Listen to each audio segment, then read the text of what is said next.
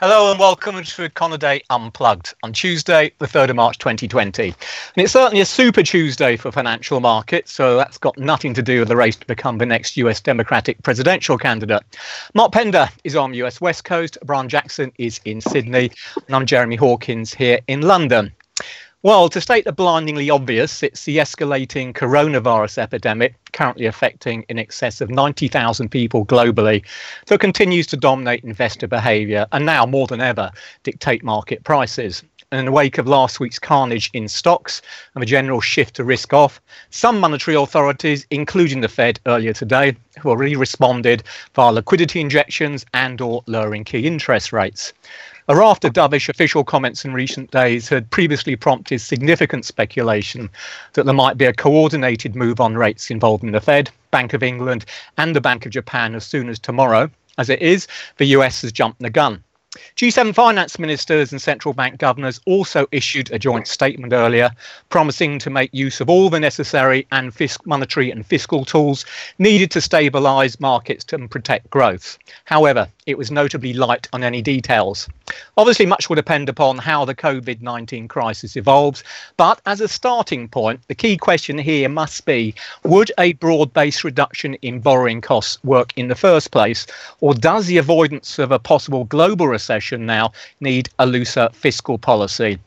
Normally, we kick off in the Southern Hemisphere with Brian, but in the light of the Fed's first intermeeting move since the coordinated mm. cuts back in 2008, if I remember rightly, over to you, Mr. Pender, for your thoughts okay. on today's developments. Well, the, I guess my first thought is the stock market's reaction and the bond market's reaction. Uh, just a flood into the bond market, uh, pulling, uh, pushing rates uh, far lower, well into record territory, and um, uh, creating more of, of, an inverted yield curve. We've lived with this inverted yield curve for at least a year, I guess, and it's been signaling a recession all along. It's been a surprise reaction in the stock market. Just as we're down about three percent again today, and even after yesterday's five percent rally, um, it wasn't at the expense of the bond market. There was almost a, a no change at all in the bond mm-hmm. market. It it's a a bit of a mystery right now, um, and it makes you wonder if the markets are over anticipating uh, the uh, virus's effects. Uh, you know, Powell himself, um, you know, said that the economic data so far hasn't shown any effect. This is going to be definitive, actual hard data.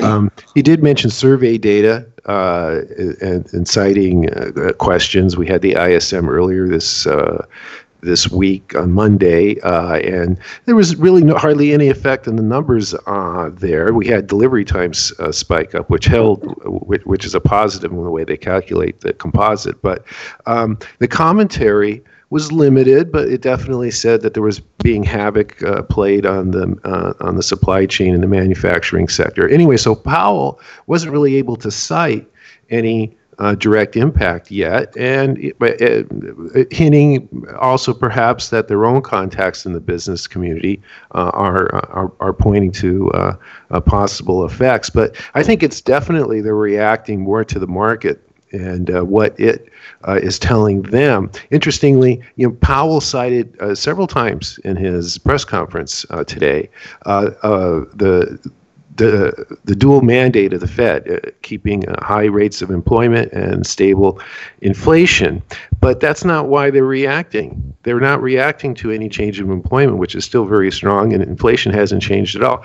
It's the third unsaid uh, uh mandate that he didn't he literally didn't didn't uh, uh, say which was the stability of the financial markets. And that's leading them around i guess by the nose so to speak. But um, i have a question for you jeremy is now you had said that the ECB, or did you say the ECB said the G7 uh, has less of, uh, seem to have less of a of uh, details or uh, certainly the, the the Fed really did show it is very serious with this 50 basis point cut. Is, there less seriousness uh, among the other central banks? Well, I could almost turn this around and get get um, Brian involved in this as well. I mean, I think looking at the market reaction we've seen today, it was quite interesting. You mentioned we had this huge rally coming through in the stock market yesterday.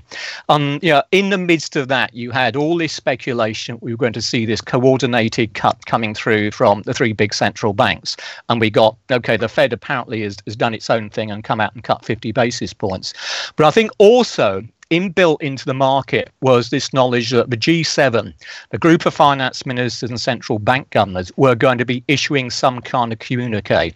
And my, my personal view is I think we're at the stage now whereby investors as a whole are looking at central banks and thinking, well, okay, a cut in central bank interest rates would not be a bad thing in terms of helping to restore confidence. But we're not in the kind of you know um, credit crunch scenario that we were back in 2008 when we didn't have credit flows going through. This is a coronavirus. Cutting interest rates doesn't help to address the virus.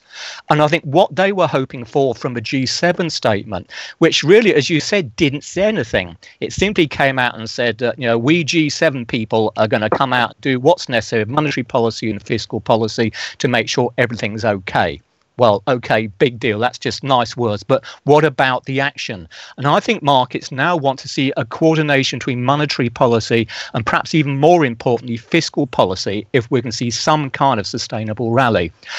Brian, what do you think about that kind of view? Because from your side of the world, from what I've seen, you've got central banks saying different things. Some central banks, like the RBA, cutting rates. Was it the Bank of Korea? And I think the RBNZ kind of intimating that there's not much point in using monetary policy. It should be fiscal policy. Is that right? Have I got that wrong?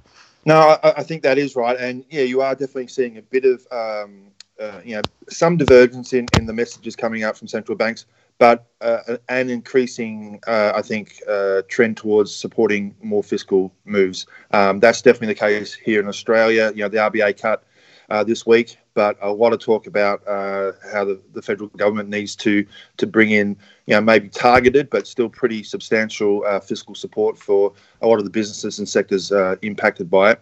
And in the case of Japan, you know, it looks like Abe is also uh, very much on board with the idea that uh, it needs to do more uh, on on the fiscal front. You know, given that you know, Japanese monetary policy has been uh, so accommodative for, for such a long time, anyway. Uh, you know, and I, I, totally agree. I think you know you have an economic crisis and you have a, a medical crisis, and the the the the the extent and the duration of the of the economic crisis is going to depend on the extent and duration of the medical crisis, and, and that's just an unknown. But it's not something that you know central banks are able to to fix.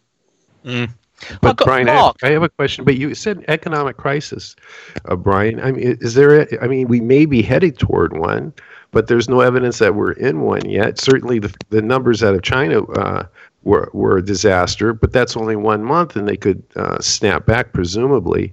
Um, should we think of this right now as a as or, or is this a self-fulfilling prophecy when when we, we talk about economic crises?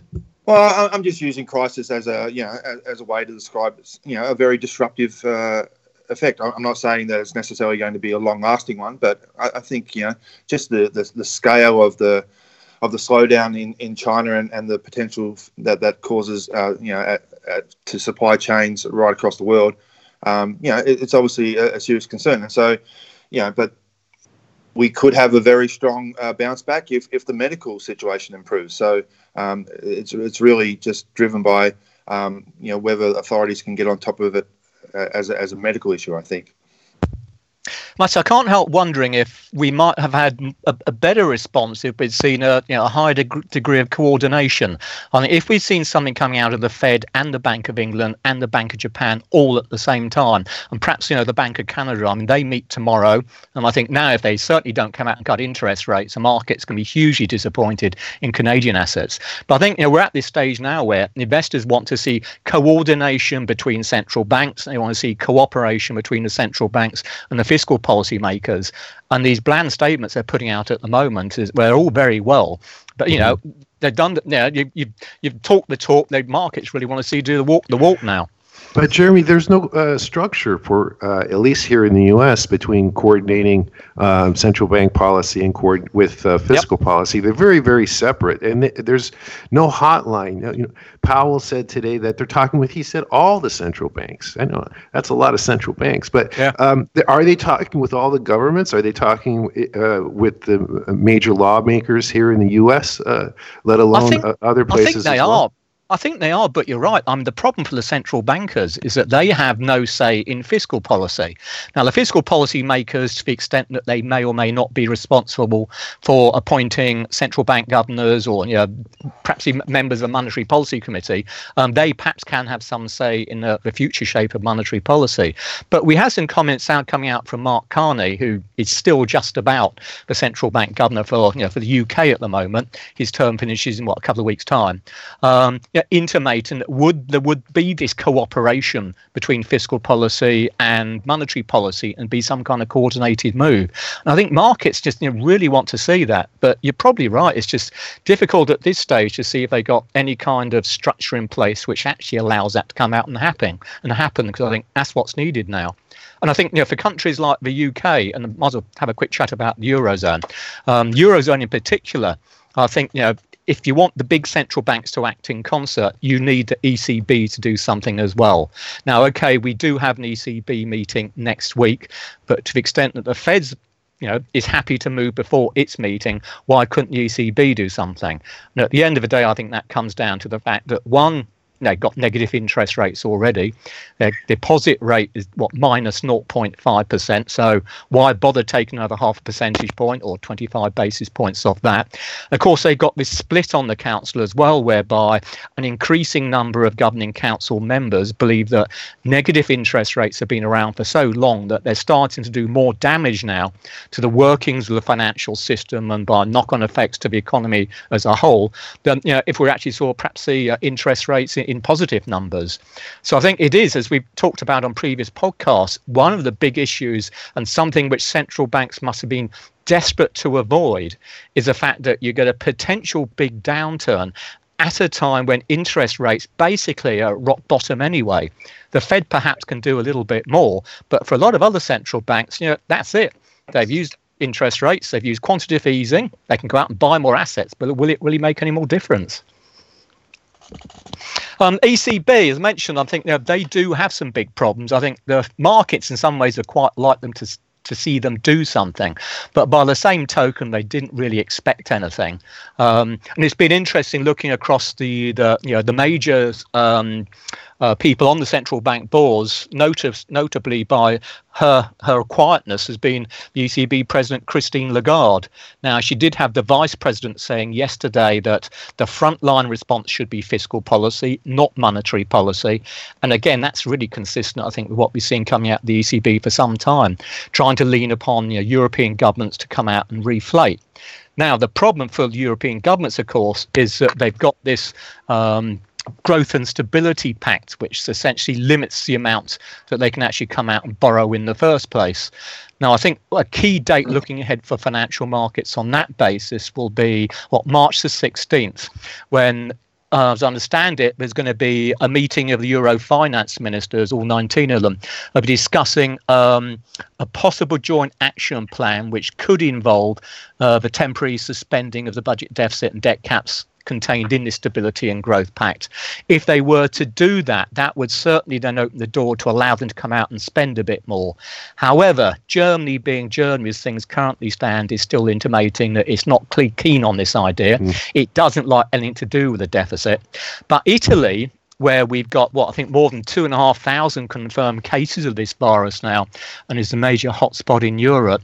They've come out and announced um, what on Sunday, at least proposed, um, a fiscal stimulus package just off their own bat, worth 3.6 billion euros. That's about what 0.2 percent of GDP, and that's going to include well tax credits for companies which report a, a big drop in you know, revenues due to the impact of the virus, as well as some tax cuts and additional money for the health system. Now, that package has got to be approved, though, by the European Union as well as the local government. Of course, and they can't get it, um, Germany on their side. There's no guarantee they'll get it through. Well, if you think about it, um, two weeks away, March 16th, that's pretty far away. Uh, and yeah. if the mark if the market stabilized, that's wonderful. Uh, but if the markets don't stabilize, and they're not stabilized today, um, they, that might they might have uh, more immediate efforts might have to um, have to emerge. And I, it, do, does everyone agree that the ECB is the missing link here? That they're the one. If there is to be a, a big move, it's going to have to be from them. I think it'd be nice if they were to do it, but the question is, what can they do? So, you know, the old monetary toolbox, as far as the ECB concerned, is almost empty now. I mean, as I understand, the current talk is uh, it's unlikely that Lagarde, even if she wanted it, will be able to ram through a cut in interest rates because Germany doesn't want it, Austria doesn't want it, a number of others don't as well.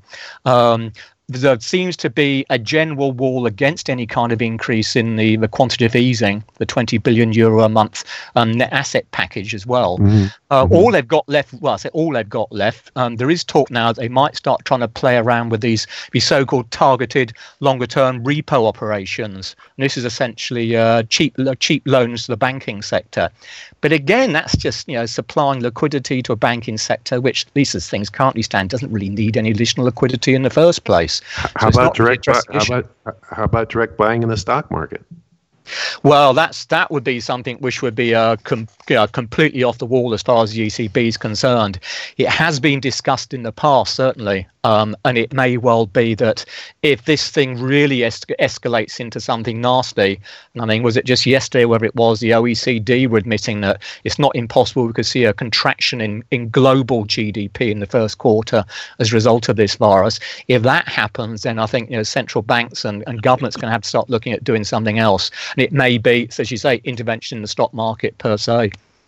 But I, I think also the situation is similar for uh, Japan. They don't have that much room to, to do more on monetary policy front end. Yeah. So it's going to be a, uh, you know, a bigger focus, I think, on fiscal. Particularly, you know, they're they've got to try and do everything they can do to make sure that the Tokyo Olympics go ahead. Um, mm. So we're going to see that, I think, a, a, really big focus. And but you know, I think you're right, Mark. You know, mid March is still quite a lot. Still feels a long way away from mm. now. And so, mm. in the meantime, there's just you know what's striking is just how much focus there is now on mm-hmm. whatever sort of daily uh, indication indications we can get out of China about whether there is actually some sort of recovery from that free fall in activity in February. And so you know you, are seeing people monitor things like traffic congestion, uh, mm-hmm. daily coal consumption, property sales, just to try and get an indication of whether you know China is getting back to work. Uh, at the moment, you know there's some sort of signs of stabilization, but not a not a really sharp rebound yet. Well, the the BOJ has been buying uh, stocks over the last several years. Is that right? Uh, um, yeah, I mean they're, they're, that's been part of sort of you know just their broader quantitative easing uh, uh you know mechanism. So, but um, but but they know, could we, focus on that, and the BOJ isn't completely uh, without any um, options. Yeah, that's right. But I'm just saying, I, I do think uh, it's going to be a, a bigger focus on fiscal. Yeah. Okay. Um, well, things are going to be difficult. I think one of, the, one of the interesting aspects, I think, of all this is looking at the performance of the dollar. You know, the last few weeks we've been talking about safe haven assets, and within the currency markets, you know, the dollar always tends to do well during you know during times of problems such as now. But it's interesting just how well the euro's rallied against the dollar over the course of the last week or so, and that's really been built purely just around whatever since Jerome Powell you know, made his uh, dovish sounds at the back end of last week and uh, you know, dollars really come off that very sharply, which I guess you know on a on a short term basis still kind of intimates that interest rate differentials remain important to the currency markets.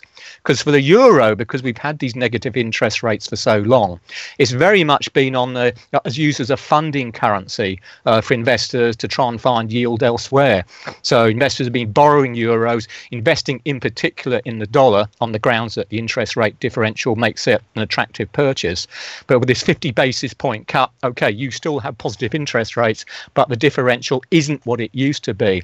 And we've certainly seen some unwinding of those uh, carry trades as a result of that. And that certainly hit the dollar quite significantly. So it'll be interesting to see whether or not we get back, if this virus continues to escalate as it appears it will do, whether or not the dollar, you know, reattains its safe haven status or this interest rate play can, you know, continues to go on. And it looks like the yen's uh, safe haven sta- status has also uh, been confirmed or is also growing. It seems to be yeah. on the rallying too. Yeah. Okay, um, right. Well, what about before we finish on this little lot, um, Mr. Pender? I have I have to yeah. ask you: Does it matter anymore? Friday we have an employment report. does it matter? Please tell well, me that's something we know we're talking about offensively. the regular things do matter. No, uh, well, that's what I was saying about the employment, uh, and, and you had uh, was it the e uh, the eurozone unemployment rate was seven point four? Was that today? It was. Um, we actually saw the unemployment going up a little bit, which is the first time we've seen that really for a while. And just may intimate that you know the labour market here, like your side's held up very well, but perhaps well. it's starting to turn. Yeah. Well, we haven't seen that turn yet. Uh, but uh, if we do see the turn, I I don't that would be uns, even more unsettling, I would think. But the indications going into this employment report have been very. Uh, they haven't been the, as strong as they were the month before when payrolls jumped 225,000, far beyond what anyone expected. They're they're likely. I think the Econoday consensus is 175, which is a perfectly respectable, very strong showing.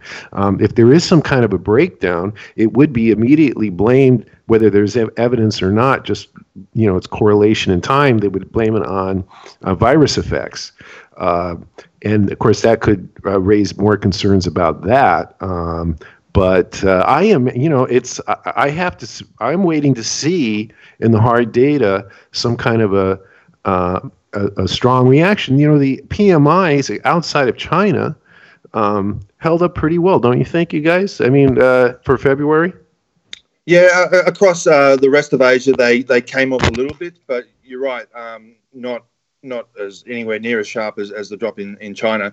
Yeah, maybe that means it just takes a while for those supply chain effects to, to pass through into uh, manufacturing sectors elsewhere in the region. Um, you know, we, have sort of got to wait another 25, 26 days to find out uh, uh about that. But, um, you know, I think there's, you know, we, we haven't seen the end of the impact. And who's going to hold up the stock market over the next 25, 26 days, right? Uh, is it good? Yeah. yeah, it's not an easy time, is it? Well, I suppose there's still scope for some other central banks to do their little bit. Whether it makes any difference or not remains to be seen. But um, I guess since we've been talking for a while, unless anybody else has anything to add? E- no. Okay, in which case, not well, really. let's yeah, okay, that's great. Well, let's round it off for now then. So, central banks have at least started to ease in response to the virus, and if financial markets have got it right, for some at least, and that's including the Fed, there's more to come. The ECB may not be in that group, but we'll find out what they think next week. In the interim, from Mark, Brian, and myself, thanks as always very much for listening. Do keep watching Econoday's global economic calendar for updates on all the important data and events. I'm off now to find a virology class, but we'll all see you next time. Bye for now.